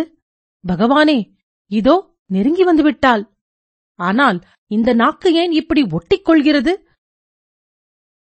இந்த அசந்தர்ப்பமான நிலைமையில் இருந்து அவனை என் கதாநாயகியாக்கும் விடுதலை செய்தாள். என்னுடைய கடிதம் ஒன்று தங்களிடம் கொடுக்கப்பட்டிருக்க வேண்டுமென நினைக்கிறேன். அப்படியானால் அதை தயவு செய்து கொடுத்து விடுகிறீர்களா? என்று ஸ்ரீமதி பிரேமலதா கேட்டபோது ரங்கராஜன் இரண்டாம் தடவை சமுதிரத்தில் இருந்து தன்னை யாரோ தூக்கி எடுத்து காப்பாற்றியது போன்ற உணர்ச்சியடைந்தான். ஆனால் இன்னமும் சிறிது தடுமாற்றத்துடனேயே மன்னிக்க வேண்டும். அந்த கடிதம் என்னிடம் வந்ததற்கு நான் ஜவாப்தாரி அல்ல. இப்போது அதை திருப்பிக் கொடுப்பதற்காகத்தான் அந்த பைத்தியக்கார டாக்டர் என்று சொல்லிக் கொண்டே கடிதத்தை நீட்டினான். பிரேமலதா அதை வாங்கிக் கொண்டு அவர்கள் பேரிலெல்லாம் குற்றம் சொல்லக்கூடாது. என்னுடைய தவறுதான். நான் உடனே அதை கிழித்தெறிந்திருக்க வேண்டியது. இருந்தாலும் ரொம்ப விசித்திரமான கடிதமாயிருந்தபடியால் வைத்திருக்கலாமென்று தோன்றிற்று. என்று சொல்லிக்கொண்டே அதை சுக்கு சுக்காய் கிழித்து சமுத்திரத்தில் எரிந்தாள் இதற்குள் அவர்கள் கைப்பிடி கம்பிகளில் ஓரமாய் வந்திருந்தார்கள். அந்த டாக்டர் பைத்தியம் அக்கடிதத்தை நான் எழுதினேன் என்று நினைத்துக் கொண்டிருப்பதுதான் பெரிய வேடிக்கை என்றான் ரங்கராஜன். அவர்களுக்கு எவ்வளவு சொன்னாலும் தெரியவில்லை. ஒருவர் நான் இன்னார் இல்லை என்றால் இல்லை நீர் அவர்தான் என்று சொல்லிக் கொண்டிருப்பதில் என்ன புரோசனம்? என்னை அப்படி யாராவது சொன்னால் கோபந்தான் வரும். என்றாள் பிரேமலதா. இவள் சொல்வதில் ஏதேனும் உள்ளர்த்தம் இருக்குமோ? என்று ரங்கராஜன் சந்தேகம் கொண்டான். அதாவது உண்மையில் தான் ரங்கதுர்கம் ராஜாவென்றே எண்ணி ஆனால் புத்தி மாறாட்டமாயிருக்கும் நிலைமையில் அதை வற்புறுத்தி சொல்லாமல் இருப்பதே நலமென்று கருதி இப்படி கூறுகிறாளோ என்று நினைத்தான். இதை பற்றி அவன் சிந்திப்பதற்குள் பிரேமலதா ஆமாம் நீங்கள் மூடர்கள் வாழும் இந்த உலகத்தில் வாழ விருப்பமின்றி கடலில் குதித்ததாக கேப்டனிடம் சொன்னீர்களாமே அது உண்மையா? என்று கேட்டாள். உண்மைதான் ஆனால் அப்படி செய்தது தவறு என்பதை இப்போது உணர்கிறேன் என்றான் ரங்கராஜன். ஜலத்துக்குள் மூழ்கினதும் பயமா இருந்ததாக்கும் என்று சொல்லி பிரேமா புன்னகை புரிந்தாள். இவ்வாறு ஒரு பெண்ணினால் பரிகசிக்கப்படும் நிலைமையை தான் அடையக்கூடுமென்று ரங்கராஜன் கனவிலும் கருதியதில்லை. ஒரு பக்கம் கோபம் ஒரு பக்கம் வெட்கம். அதெல்லாம் ஒன்றுமில்லை. பயம் என்பது எப்படி இருக்குமென்றே எனக்கு தெரியாது. இப்படி சொன்னதும் ரங்கராஜனுக்கு வெட்கமும் கோபமும் இன்னும் அதிகமாயின. ஒரு பெண்ணிடம் தான் தைரியசாலி என்பதை தெரிவித்துக் கொள்ளும்படியான நிலைமை வந்ததே. என்ன வெட்கக்கேடு? எக்காரணத்தினாலோ அவளை விட்டு செல்வதற்கும் மனம் வராததால் ஆத்திரம் இன்னும் அதிகமாயிற்று. பின்னர் இந்த பச்சாதாபம் ஏன் ஏற்பட்டது? என்றது பிரேமாவின் பரிகாச குரல். என்ன பச்சாதாபம்? கடலில் வீழ்ந்தது தவறு என்ற எண்ணம். இதற்கு தக்க விடை கண்டுபிடிக்க ரங்கராஜன் ஒரு பெரிய மானாசீக முயற்சி செய்தான். தங்களைப் போன்ற பெண்மணி வசிக்கக்கூடிய உலகத்தை விட்டு போக முயல்வது தவறேயல்லவா என்றான். இவ்வளவு தைரியம் தனக்கு எப்படி வந்தது என்பதை நினைக்க அவனுக்கே ஆச்சரியமாயிருந்தது. பிரேமலதாவின் முகத்தில் நாணத்தின் ஒரு மெல்லிய சாயை தோன்றி மறைந்தது. பின்னர் அவள் அதுதான் உண்மையான காரணமென்றால் நீங்கள் கடலில் வீழ்ந்ததில் தவறில்லையே? என்றாள். அது எப்படி? கடலில் வீழ்ந்ததினால் தானே என்னை போன்ற பெண்மணி ஒருத்தி இருப்பது உங்களுக்கு தெரிய வந்தது?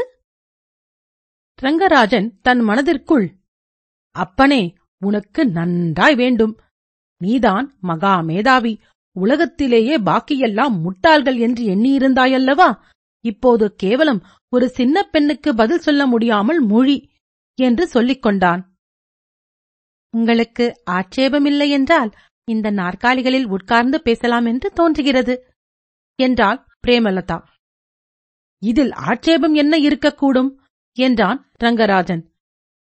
இல்லை உலகத்தில் எல்லாரும்தான் உட்காருகிறார்கள். ஆனால் புத்திசாலிகளும் அவர்கள் உயிர் வாழ்வதற்கு இந்த உலகத்தை தகுதியாக்குகிறவர்களும் உட்காரலாமா என்னவோ என்று சந்தேகமாயிருந்தது. ரங்கராஜன் வாய்விட்டு சிரிக்க வேண்டி வந்தது. பார்த்தால் பரமசாதுவாய் தோன்றும் இந்த பெண்ணுக்கு இவ்வளவு வாய்த்துடுக்கு எப்படி வந்தது என்று வியந்தான். இருவரும் உட்கார்ந்தார்கள். வானத்தில் நட்சத்திரங்கள் ஒவ்வொன்றாய் வெளிவந்து கொண்டிருந்தன. குளிர்ந்த காற்று வீசிற்று. அலைகளினால் மோதப்பட்ட கப்பல் தொட்டில் ஆடுவது போல் அசைந்து கொண்டிருந்தது. இந்த உலகம் சிலருக்கு வெறுத்துப் போவது ஏன் என்பது எனக்கு விளங்குவதே இல்லை. உலகத்தில் அனுபவிப்பதற்கு எவ்வளவு இன்பங்கள் இருக்கின்றன? உதாரணமாக சாயங்கால வேலைகளில் கப்பல் பிரயாணத்தைப் போல் இன்பமளிப்பது வேறென்ன இருக்கக்கூடும்? உண்மைதான். ஆனால் இவையெல்லாம் இரண்டாந்தரமான சந்தோஷங்களே. ஒத்த மனமுள்ளவர்களின் சல்லாபமும் சேரும்போதே இயற்கை இன்பங்கள் கூட உயிருள்ளவை ஆகின்றன. இந்த கட்டத்திலேதான் இரண்டாம் பாகத்தின் இறுதியில் கூறியபடி டாக்டர் சிங்காரமும் ஜமீன்தாரணியும் அங்கே வந்து சேர்ந்தார்கள். தூரத்திலேயே சிறிது பிரமித்து நின்ற பிறகு அவர்கள் அருகில் வந்தார்கள். ராஜா சாஹிப் நான் செய்த மெஸ்மரிசம் பலித்து விட்டதல்லவா? என்று சிரித்துக் கொண்டு டாக்டர் சிங்காரம் ரங்கராஜன் முதுகில் தட்டிக் கொடுத்தார். ஜமீன்தாரணி என்ன ராஜா சாஹிப் உடம்பு சௌக்கியமாயிருக்கிறதா? என்று கேட்டாள். ரங்கராஜன் எழுந்து நின்று சௌக்கியம்தான் அம்மா.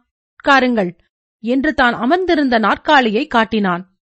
இல்லை இல்லை நாங்கள் வேறு காரியமாக போகிறோம். நீங்கள் பேசிக் கொண்டிருங்கள் என்றாள் ஜமீன்தாரணி. டாக்டர் சிங்காரம் பிரேமா ஜாக்கிரதை ராஜா சாஹிப் மறுபடியும் கம்பிக்கருகே போனால் கெட்டியாக பிடித்துக்கொள் என்றார். நானும் கூட விழுவதற்கா? அவ்வளவு தியாகத்திற்கு நான் தயாராக இல்லை என்றாள் பிரேமா. ஆயினும் அச்சமயம் அவள் ரங்கராஜனை பார்த்த பார்வை அதற்கு நேர்மாறான கருத்தை தெரிவிப்பதாயிருந்தது. டாக்டரும் ஜமீன்தாரணியும் போன பிறகு ரங்கராஜன் இந்த டாக்டரை போன்ற மனிதர்களுடனே ஒருவன் பழக வேண்டுமென்றிருந்தால் கடலில் விழுந்து பிராணனை விடலாம் என்று தோன்றுவது ஆச்சரியமா? என்றான்.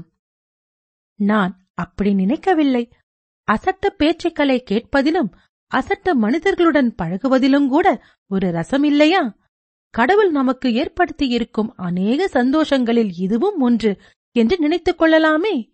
உதாரணமாக பாருங்கள் நான் இப்போது கிழித்தெறிந்த காதல் கடிதம் எவ்வளவு ரசமாயிருந்தது.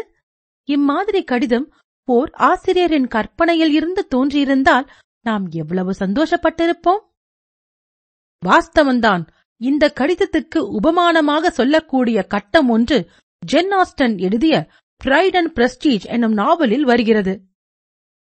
காலின்ஸ் எலிசபெத்திடம் தன் காதலை வெளியிடுகிறானே அதைத்தானே சொல்லுகிறீர்கள்?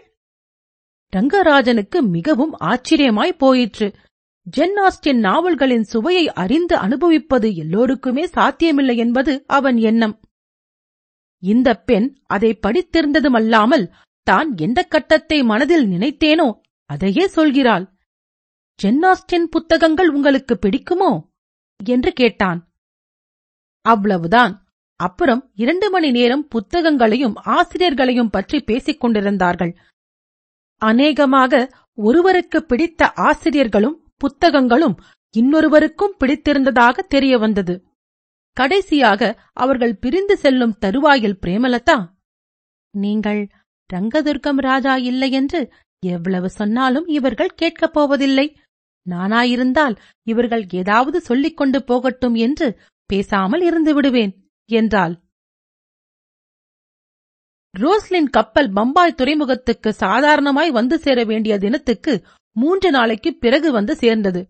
துறைமுகத்துக்கு சுமார் இருநூறு மைல் தூரத்தில் கப்பல் வந்தபோது பெரும் புயலடித்ததாகவும் அதன் காரணமாக கப்பல் நங்கூரம் போட்டு நிறுத்தப்பட்டிருந்ததாகவும் தெரியவந்தன. துறைமுகத்துக்கு சமீபத்தில் வந்து கப்பல் நின்றதும் தயாராய் அங்கே காத்திருந்த படகு ஒன்றில் இருந்து அவசரமாய் ஒரு மனிதன் கப்பலில் ஏறினான். அவன் நேரே கப்பல் தலைவரிடம் சென்று ஒரு தந்தி செய்தியை கொடுத்தான். அதை படித்ததும் கேப்டனுடைய முகம் சிவந்ததை பார்த்தால் தலைக்கால் தெரியாத கோபம் அவருக்கு அதனால் ஏற்பட்டிருக்க வேண்டுமென்று ஊகிக்க இடமிருந்தது. சாதாரணமாய் மிதமின்றி குடித்திருக்கும் போது கூட அவர் முகம் அவ்வாறு சிவந்தது கிடையாது. வந்த தந்தியை கையில் எடுத்துக்கொண்டு எங்கே அந்த மோசக்கார பையன்? என்று கேட்டுக்கொண்டே அவர் விரைந்து நடந்தார். கடைசியாக அவர் ரங்கராஜனை கண்டுபிடித்ததும் மிஸ்டர் எங்களையெல்லாம் நீர் ஏமாற்றி விட்டீரல்லவா? இந்தியர்களை இப்படித்தான் என்றார். நானா ஏமாற்றினேன்? என்ன ஏமாற்றம்? என்று புன்னகையுடன் ரங்கராஜன் கேட்டான். பக்கத்தில் இருந்த டாக்டர் சிங்காரம் என்ன கேப்டன்? இந்தியர்களைப் பற்றி இப்படி அவதூறு கூறுகிறீர்? யார்? என்ன ஏமாற்றினார்கள்? என்றார். ஜமீன்தாரினியும் கூட சேர்ந்து என்ன? என்ன? என்று கேட்டாள். இதோ பாரும் இந்த தந்தியை என்று கேப்டன் தந்தியை நீட்டினார். ரங்கராஜன் கையை நீட்டி தந்தியை வாங்கினான். அவன் நெஞ்சு படக் படக் என்று அடித்துக் கொண்டது. தன் ஜீவியத்தின் அபூர்வ இன்பக் கனவு இந்த க்ஷணத்தோடு முடிவடையப் போவதாக அவனுக்கு தோன்றிற்று. நான்காம் பாகம். கொண்டு வா கத்தி. இதோ இந்த கண்களை தோண்டி எரிந்து விடுகிறேன். இப்படி ஏமாற்றுகிற கண்கள் இருந்தால் என்ன? இல்லாமல் நாசமாய் போனால் என்ன? என்று அலறினார் டாக்டர் சிங்காரம். அவர் கையில் ரங்கராஜனிடமிருந்து வாங்கிய தந்தி இருந்தது. என்ன? என்ன? என்று தவித்தாள் ஜமீன்தாரணி. இதோ பாருங்கள் என்று தந்தியை அவளிடம் கொடுத்தார். பிறகு ரங்கராஜனை ஒரு நொடி பார்வை பார்த்துவிட்டு பேர்வினை முழிப்பதை பார். என்றார். ஜமீன்தாரணியும் பிரேமலதாவும் ஏக காலத்தில் தந்தியை படித்தார்கள். அதில் பின்வருமாறு எழுதியிருந்தது. மால்டா உங்கள் கப்பலில் பிரயாணம் செய்த ரங்கதுர்கம் ஜமீன்தாரை கடலில் இருந்து மீட்டோம். அவர் தம்மை பற்றி சரியான தகவல் கொடுக்க இரண்டு மூன்று நாளாகிவிட்டது. அவருடைய சாமான்களையெல்லாம் லண்டனுக்கு திருப்பி அனுப்பிவிடவும். எங்கள் கப்பலில் பிரயாணம் செய்த ரங்கராஜன் என்னும் வாலிபனை பற்றி தகவல் தெரியவில்லை. ஒருவேளை அவன் தங்களால் மீட்கப்பட்டிருந்தால் தெரிவிக்கவும். அவனுடைய பெட்டியில் இருந்து ரூபாய் ஆயிரம் சொச்சத்தை குறிப்பிடும் விலாசத்துக்கு அனுப்பிவிடுகிறோம். Captain cutlet. ஜமீன்தாரணி அதை படித்ததும் முன்னால் வந்து கேப்டன் இது நிஜந்தானா? என்று கேட்டாள். எது நிஜந்தானா? இந்த தந்தி நிஜந்தானா? இதோ உங்கள் அருமையான டாக்டர் இருக்கிறாரே. அவருடைய கழுத்தின் மேல் தலை இருப்பது நிஜந்தானா?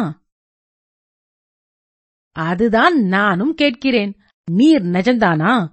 நான் நெஜந்தானா? இந்த உலகம் நெஜந்தானா? என்று டாக்டர் சிங்காரம் அடுக்கினார். வாழ்வாவது மாயம் இது மண்ணாவது திண்ணம் என்று சொல்லி பெருமூச்சு விட்டார். பிரேமா வா போகலாம் என்று சொல்லி ஜமீன்தாரணி பிரேமாவை கையை பிடித்து அழைத்து சென்றாள். டாக்டர் சிங்காரமும் பின்னால் போனார். அவர்கள் மூளை திரும்பும்போது அந்த மெஸ்மெரிஸ்டும் கப்பல் டாக்டரும் எங்கே காணும்? என்று பிரேமா கூறியது ரங்கராஜன் காதில் விழுந்தது. உடனே அந்த பக்கம் பார்த்தான். அதற்குள் அவர்கள் மறைந்து விட்டார்கள். இன்னும் சற்று முன்பாகவே அவன் அந்த பக்கம் பார்த்திருந்தால் பிரேமாவின் கண்கள் அறிவித்த செய்தியை அவன் பெற்றிருக்க கூடும். அதற்கு பதிலாக அவன் இப்போது கேப்டனுடைய கடுகடுத்த முகத்தை பார்க்க நேர்ந்தது. என்ன சொல்கிறீர் இப்போது? என்றார் கேப்டன் நீரல்லவா சொல்ல வேண்டும்? சொல்வது என்ன? இனிமேல் ஒரு நிமிஷம் கூட உம்மை பார்க்க எனக்கு வேண்டியிருக்கவில்லை. இந்த படையிலே இறங்கி போய்விடும். பரஸ்பரம் அப்படித்தான் கேப்டன். இதோ நான் போகத்தான் போகிறேன். ஆனால் ஒரு விஷயம். அன்றைய தினம் நான் உம்மிடம் வந்து நான் ரங்கதுர்கம் ராஜா இல்லை என்று படித்து படித்து சொல்லவில்லையா? என் பேரில் இப்போது எழுந்து விடுகிறீரே ஏன்? அதற்கென்ன செய்வது? ரங்கதுர்கம் ராஜாவைப் போன்ற இரண்டு முட்டாள்களை உலகம் ஏக காலத்தில் தாங்காது என்று நினைத்தேன். இரண்டு பேர் அல்ல நாலு பேரை கூட தாங்க முடியும் என்று இப்போது தெரிந்துவிட்டதல்லவா? அது என்ன? ஆமாம் ரங்கதுர்கம் ராஜா ஒன்று டாக்டர் சிங்காரம் ஒன்று உங்கள் கப்பல் டாக்டர் ஒன்று. அப்புறம் தாங்கள். கேப்டன் பயங்கரமான ஒரு பார்வை பார்த்துவிட்டு அவசரமாய் திரும்பி சென்றார். ரங்கராஜன் எடுத்து செல்ல வேண்டிய சாமான்கள் ஒன்றுமில்லை. எனவே உடனே கப்பலில் இருந்து படகில் இறங்கினான். படகு கரையை நோக்கி செல்ல ஆரம்பித்தது. புயலடித்து ஓய்ந்திருந்த கடல் இப்போது வெகு அமைதியாயிருந்தது. ஆனால் அவனுடைய உள்ள கடலிலோ அதற்கு நேர்மாறான நிலைமை குடிக்கொண்டிருந்தது. அங்கே வெகு வேகமுள்ள புயல் காற்று சுழல் காற்று சூறைக்காற்று எல்லாம் சேர்ந்தடித்தன. பிரம்மாண்டமான அலைகள் எழுந்து விழுந்தன. பிரிட்டானியா கப்பலில் இருந்து கடலில் குதித்த வரையில் அவனுடைய ஜீவிய சம்பவங்கள் எல்லாம் அவன் மனக்கண் முன் அதிவிரைவாய் தோன்றி மறைந்தன. பின்னர் ரோசலின் கப்பலில் அவனுடைய ஐந்து நாள் வாழ்க்கையைப் பற்றி எண்ணிய போது மயிர்கூச்சல் உண்டாயிற்று. இவ்வளவு பெரிய சந்தோஷம் நீடித்திருக்க முடியாது. கண் விழித்ததும் பொய்யாகும் கனவைப் போல் விரைவிலே மறைந்து மாயமாய்விடும். என்று இடையிடையே தன் மனதில் தோன்றிக் கொண்டிருந்த பயம் உண்மையாகிவிட்டதே. இந்தியர்களுடைய வாழ்க்கையில் இந்நாளில் புதுமை ரசத்துவம் எதுவும் இருக்க முடியாது. சாரமற்ற வாழ்வு. இத்தகைய வாழ்க்கை நடத்துவதை விட இறப்பதே மேல் என்று நான் எண்ணியது தவறு என்பதை நிரூபிப்பதற்காகவே பகவான் இந்த ஆச்சரியமான அனுபவத்தை அளித்தார் போலும். நிகழ்ந்தது எல்லாவற்றையும் பற்றி அவன் சிந்திக்கத் தொடங்கினான். முதல் நாள் அந்த அசட்டு காதல் கடிதத்தை வியாஜமாக கொண்டு அவர்களுக்குள் சம்பாஷணை ஏற்பட்டதும் நெடுநேரம் பேசிக் கொண்டிருந்ததும் அன்றிரவெல்லாம் லவகேசமும் தூக்கமின்றி தனது வாழ்க்கையில் நேர்ந்த இந்த அதிசயத்தை பற்றியே சிந்தித்துக் கொண்டிருந்ததும் ஞாபகம் வந்தன. இரவு சென்று பொழுது விடிந்ததும் ஒரே நினைவுதான். பிரேமலதாவை எப்படி சந்திப்பது? என்ன காரணத்தை சொல்லிக் கொண்டு அவளை தேடிப் போவது? ஆனால் கப்பலாகையால் இந்த கஷ்டம் அவ்வளவாக தோன்றவில்லை. அறையை விட்டு வெளியே வந்தால் ஒருவரையொருவர் சந்திக்க சந்தர்ப்பங்களுக்கு குறைவு கிடையாது. எதிர்பார்த்ததை விட விரைவிலேயே சந்திப்பு ஏற்பட்டது. பேச்சிலே அவர்கள் ஆழ்ந்துவிட்ட போது உலகத்தையே மறந்துவிட்டார்கள். ஜமீன்தாரணி உணவு நேரத்தை ஞாபகமூட்டுவதற்கு வந்தாள். ரங்கராஜன் தங்களுடன் வந்து சாப்பிடுமாறு அழைத்தாள். அது முதல் தூங்கும் நேரத்தை தவிர மற்ற நேரமெல்லாம் பெரும்பாலும் அவர்கள் சேர்ந்திருக்கத் தொடங்கினார்கள். கரையோரமாக பலத்த புயல் அடிக்கும் காரணத்தினால் கப்பல் நங்கூரம் பாய்ச்சப்பட்டிருக்கிறதென்றும் பிரயாணம் நீடிக்கலாமென்றும் தெரிய வந்தபோது ரங்கராஜனுடைய இருதயம் சந்தோஷ மிகுதியினால் வெடித்துவிடும் போல் இருந்தது அந்த ஐந்து தினங்களில் முதல் இரண்டு நாளைக்கும் பிந்தைய மூன்று நாட்களுக்கும் இருந்த வித்தியாசத்தை பற்றி ரங்கராஜன் நினைத்தான். முதலில் நேரமெல்லாம் பேச்சிலேயே போயிற்று. பின்னால் பெரும்பாலும் மௌனம் சாதிப்பதில் சென்றது. முதலில் எவ்வளவு நாள் பேசினாலும் போதாது போலவும் அவ்வளவு விஷயங்கள் பேசுவதற்கு இருப்பது போலவும் தோன்றியது. ஆனால் போகப் போக பேசுவதற்கு விஷயமே இல்லை போல் ஆகிவிட்டது. இருதயம் நிறைந்துள்ள போது பேச்சு வருவதில்லை. பேசினால் தன் இருதயத்தில் பொங்கிக் கொண்டிருந்த ஒரே விஷயத்தை பற்றிதான் பேச வேண்டும். ஆனால் அதுவோ பேச்சு வரம்பை கடந்து நின்றது. அதிலும் அந்த அசட்டு காதல் கடிதத்தை படித்த பின்னர் அணுவளவேனும் அறிவுள்ளவர்கள் காதல் பேச்சு பேச முடியுமா? ஒன்றுந்தான் பேசுவதற்கில்லையே விடை பெற்றுக் கொண்டு பிரிந்து போகலாமென்றால் அதற்கும் மனம் வருவதில்லை. வாய் பேசாவிட்டால் பேச்சு இல்லை என்று அர்த்தமா? கண்களோடு கண்கள் இருதயத்தோடு இருதயம் இடைவிடாமல் பேசிக் கொண்டிருந்தன. இடையிடையே வாய்க்கும் பேசுவதற்கும் கொஞ்சம் சந்தர்ப்பம் கிடைத்தபோது விஷயம் இருதய சம்பாஷணையுடன் ஒத்ததாகவே இருந்தது. இளம் பிராயத்தில் நான் ஓர் லட்சிய கண்ணிகையை என் உள்ளத்தில் உருவகப்படுத்துவதுண்டு. அவளிடம் இன்னென்ன அம்சங்கள் பொருந்தியிருக்க வேண்டும் என்றெல்லாம் நேரம் போவது தெரியாமல் சிந்தனை செய்து கொண்டிருப்பேன். ஆனால் நாளாக ஆக இது சுத்த பைத்தியம் இது மாதிரி நமது நாட்டில் இருக்கவே முடியாது என்று எண்ணி விட்டுவிட்டேன். வெகு நாளைக்குப் பின்னர் இன்று என் மனோராஜ்ய கன்னிகையை நேருக்கு நேர் காண்கிறேன். ஆகையாலேயே ஒவ்வொரு சமயம் இதெல்லாம் வெறும் பொய்யோ என்று தோன்றுகிறது. என்றான் ரங்கராஜன். நீங்கள் அதிர்ஷ்டசாலிதான். என்னுடைய லட்சியத்தைப் பற்றி நான் அப்படி சொல்லிக் கொள்வதற்கில்லை. என்றாள் பிரேமா. ரங்கராஜனுடைய முகம் வாடிற்று. பிரேமாவின் முகத்தையே கண்கொட்டாமல் பார்த்துக் கொண்டிருந்தவன் திடீரென்று தூரத்திலே பறந்த கடற்பறவையை வெகு கவனமாக பார்க்கத் தொடங்கினான். ஆமாம் நானும் சிறிது காலமாக ஓர் லட்சிய புருஷரை மனதில் உருவகப்படுத்தி வந்தேன். கொஞ்ச நாளைக்கு முன்பு வரை என் லட்சியத்துக்கு கிட்டத்தட்ட வரக்கூடியவரை கூட நான் சந்திக்கவில்லை. கடைசியாக ஒருவரை சந்தித்த போது இவர்தான் என்று தோன்றிற்று. ஆனால் அருகில் நெருங்கிப் பார்த்தால் என்னுடைய லட்சியத்தை விட மிக உயர்ந்து விளங்குகிறார். இன்னும் கொஞ்சம் கீழே இருக்கக்கூடாதா என்று தோன்றுகிறது. என்றாள். இது என்ன உண்மையா? பரிகாசமா? அவளுடைய புன்னகை இரண்டுக்கும் இடம் தருவதா இருந்தது. மற்றொரு நாள் தமிழில் நவீன இலக்கியங்கள் அதிகம் இல்லாமல் இருப்பது குறித்து பேச்சு வந்தது. இவ்வளவெல்லாம் படித்திருக்கிறீர்களே நீங்கள் ஏன் தமிழில் நல்ல நாடகம் ஒன்று எழுதக்கூடாது? என்று பிரேமா கேட்டாள். அந்த எண்ணம் எனக்கு வெகு நாளாக உண்டு. ஆனால் ஆனால் இதுவரையில் அதற்கு தூண்டுதல் ஏற்படவில்லை. நான் வேண்டுமானால் சொல்கிறேன். உங்களால் நாடகம் ஒரு நாளும் எழுத முடியாது. ஏன் இத்தகைய சாபம்? நாடகம் என்றால் அதில் எல்லா பாத்திரங்களும் மேதாவிகளாகவும் புத்திசாலிகளாகவுமே இருக்க முடியாது. நடுத்தரமானவர்களும் அசடுகளும் கூட வேண்டும்.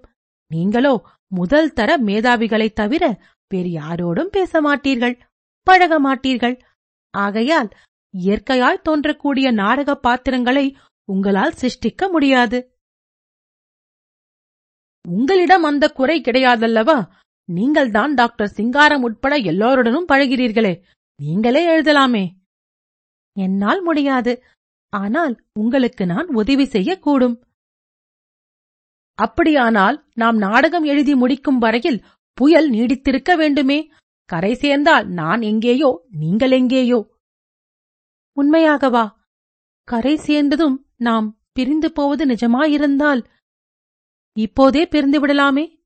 என்று பிரேமலதா எழுந்து செல்லத் தொடங்கினாள். அவளை சமாதானப்படுத்தி உட்கார செய்ய வேண்டியிருந்தது.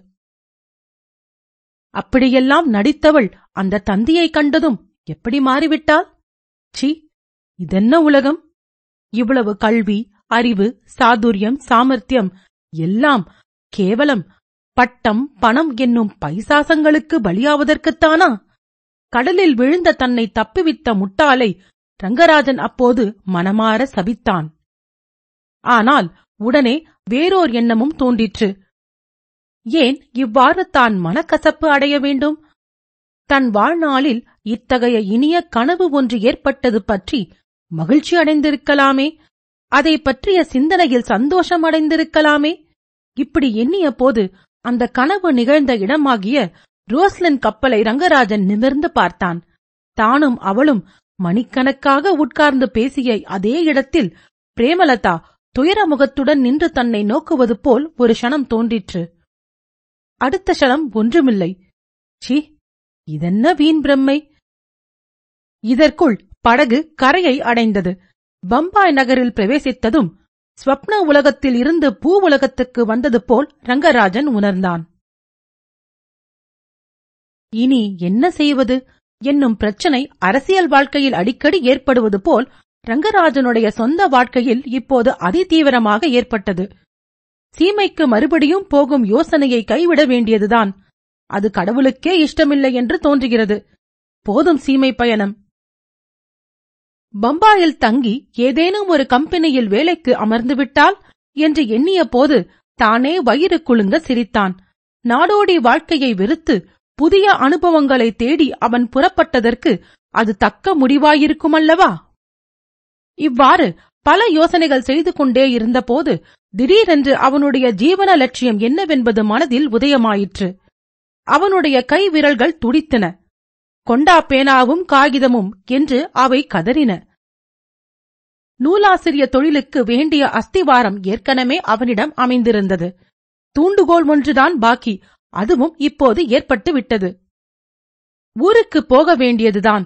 நாவல்களும் நாடகங்களுமாக எழுதி குவித்து தமிழ் மொழியை ஆகாயத்தில் உயர்த்தியே விடுவது என்று தீர்மானித்தான். பிரிட்டானியா கப்பலில் விட்டிருந்த பணம் வந்து சேரும் வரையில் பம்பாயில் இருந்தாக வேண்டும்.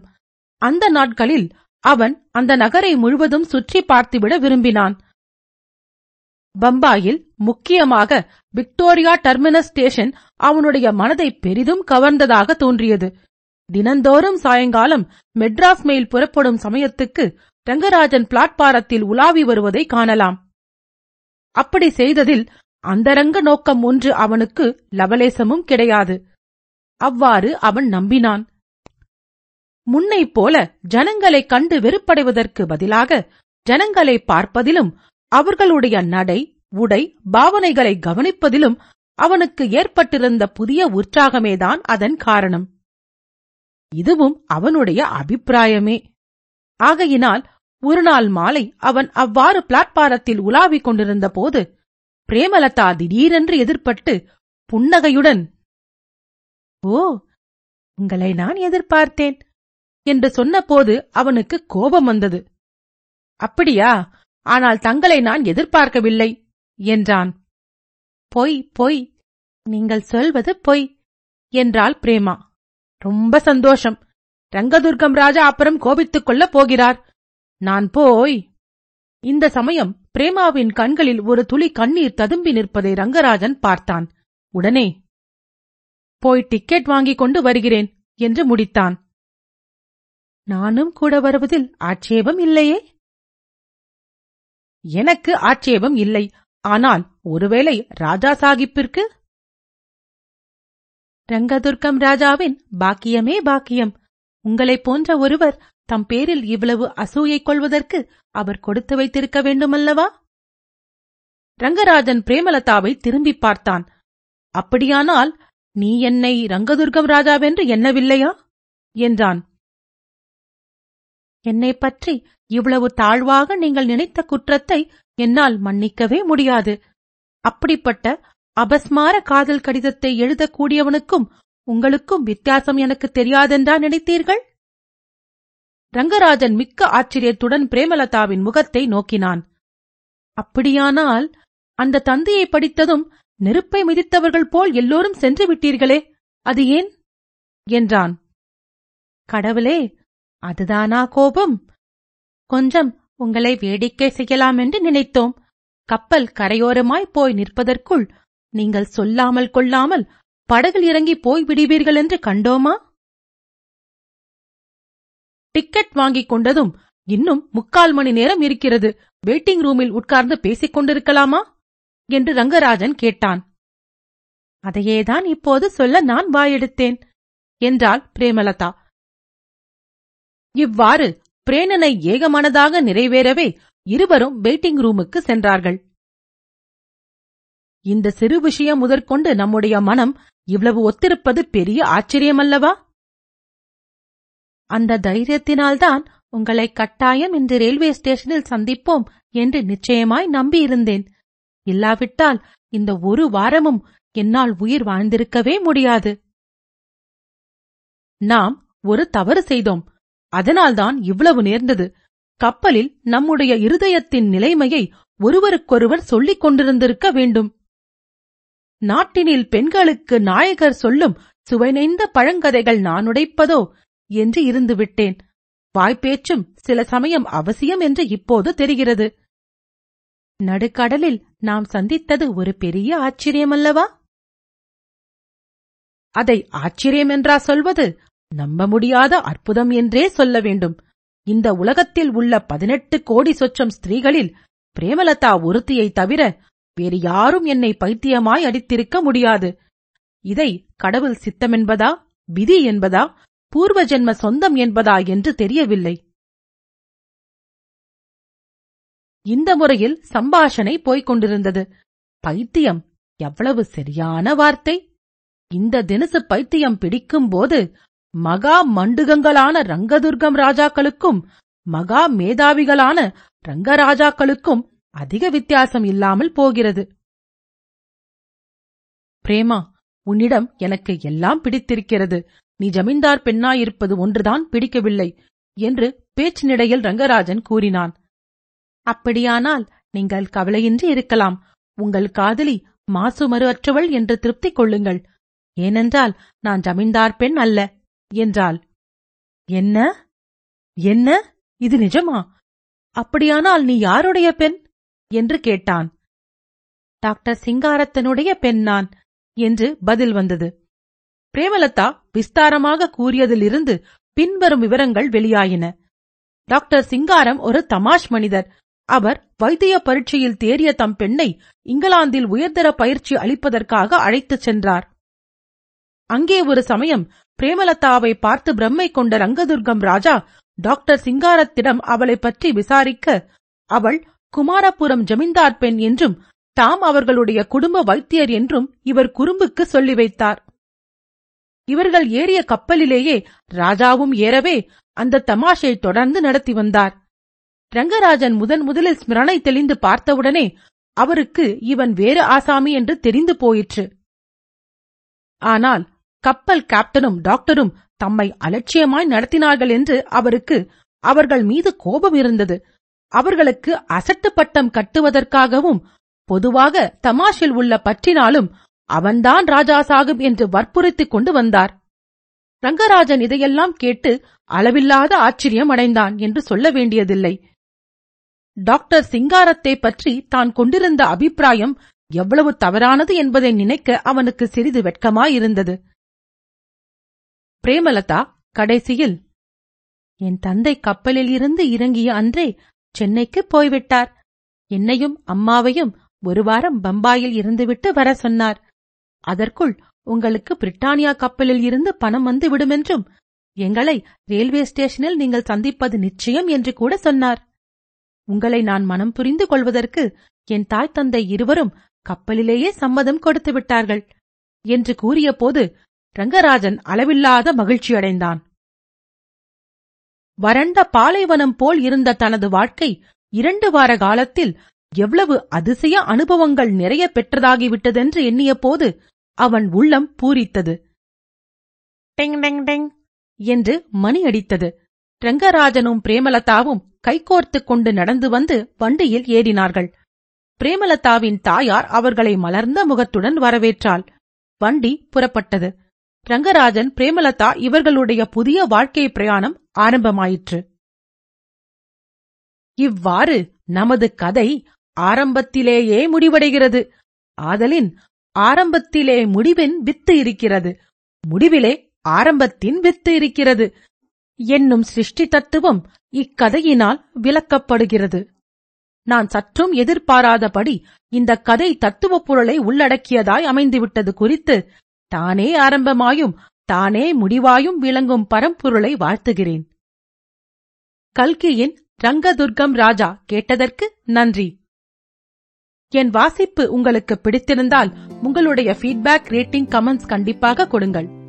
கதை கேட்கும் நேரம் யூடியூப் ஃபேஸ்புக் ஆப்பிள் பாட்பீன் இவற்றில் உங்கள் ஃபீட்பேக் ரேட்டிங்கை நீங்கள் கொடுக்கலாம். நன்றி ராரா.